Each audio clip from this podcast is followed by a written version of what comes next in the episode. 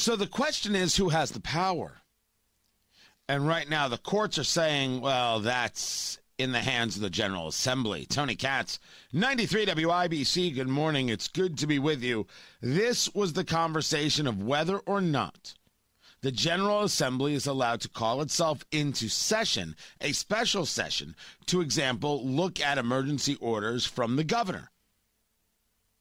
What Governor Holcomb said is you don't have the power to call yourself into special session. The Constitution of the state is clear. Only the governor can do such a thing. Veto. The General Assembly said, oh, we vetoes, we don't need no stinking vetoes. And boom, an override.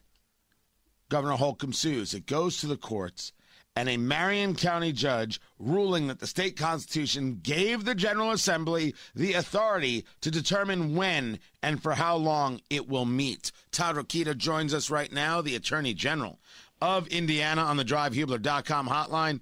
And, sir, this seems like the result that you were looking for. You referred to it as a huge win for the people of Indiana. What is it you mean by that? Well, hey, Tony. Uh, well, it's it's it's quite clear. I mean, separation of powers is there for a reason. You want, in order to preserve individual liberty as best you can, you want to decentralize and separate as much power as you can.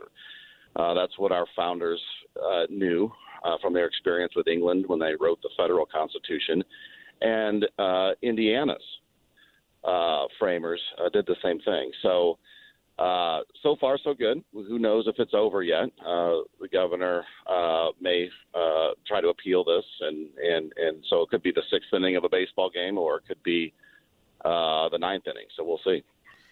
But the governor's point of view is that the Constitution does not allow for them to call themselves into special session. So how can they decide to call themselves into special session? This Marion. County uh, judge says, well, it's the General Assembly. They can call themselves in whenever they want. Is was it your advice to the governor's office that, of course, the General Assembly can make this call on their own?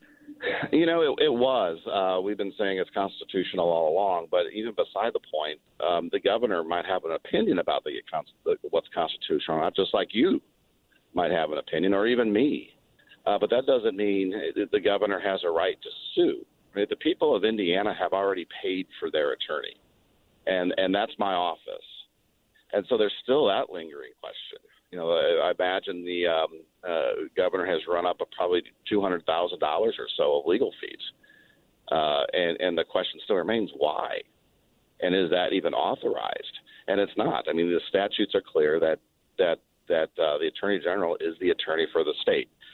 Uh, and and the, analogy is this: you know, GM. You know, think of the company GM. You know, you never see Buick suing Chevy, right? just like you shouldn't see the General Assembly or the governor suing each other. It's Tony Katz, if it gets a bad car, may sue GM. And that's how this is supposed to be structured uh, from the beginning. And, you, and for good reason, Tony. You don't want governors suing legislature, legislators and vice versa over policy disputes, which this is. The governor is not the final arbiter of the Constitution. We all swore an oath to defend the Constitution. So you, if, if this precedent is allowed to stand where governors can sue legislators and vice versa, costs are going to go through the roof, and you will overpower the judicial branch. You will make them super legislators, which even they would say, I'm sure, that they don't want to be talking to the Attorney General of Indiana, Todd Rokita, on the drivehubler.com hotline. Uh, this was an argument that, that you were making that you are the, the, the lawyer uh, for uh, the, the governor. The governor is still able to, uh, as, as we saw in some rulings, uh, make their own decisions, hire their own people. The question before us is whether or not this continues, whether or not this goes down the line, whether or not the, the governor decides to push back on this.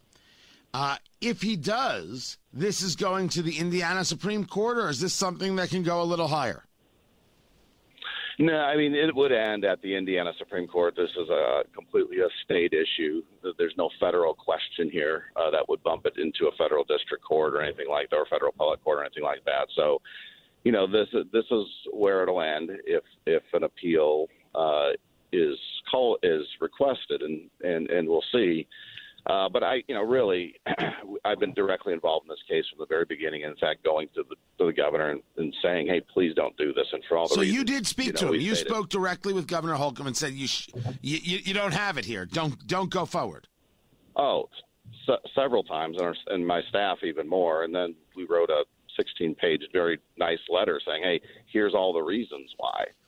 And he wrote me a one-pager back saying, "Well, Democratic retired Judge Frank Sullivan said it's okay, so we're going to do it." when he- the governor, if he were to decide to to fight this, will you be writing that letter again? Hey, don't do this, or will it be uh, a, a little louder? Well, no, I mean it isn't nothing personal or anything like that. It's something I would do for any client that we would do. But you know, by the way, my staff has done an excellent job. Speaking of staff, you know, that you know, we had an excellent team on this case. They're the same kind of attorneys and same attorneys, in fact, that work on hundreds of cases for the people of the state of Indiana with just as much vigor and just as much concentration, saving taxpayers millions of dollars a year, not only in legal fees but in in judgments that we're able to get in favor of taxpayers. So it's the same crew. We did not hire outside counsel or anything like that for this. It's the same public servants that help in all our cases, and they really deserve. They argued it well and they briefed it well, and and we'll see where it goes from here. Uh, like I said, it may not be over, but the, you know that's the, that's the point I want to make. But you know, you know, the governor has decided what he wants to do, and you know, you know, we'll, we'll, it'll be all figured out, including you know whether or not he was authorized to spend that money. Well, Uh, that, several w- hundred the, the whether or not he's authorized to spend money in a, in a in a lawsuit he, he felt fine in bringing that's an interesting question. But before I let you go, Attorney General uh, Todd Todd Rokita, um, let's get now to the idea of what's causing this in 30 seconds or less the executive orders uh, that have been coming from Governor Holcomb. Is that is that allowed? Can he do month after month after month of executive order regarding health?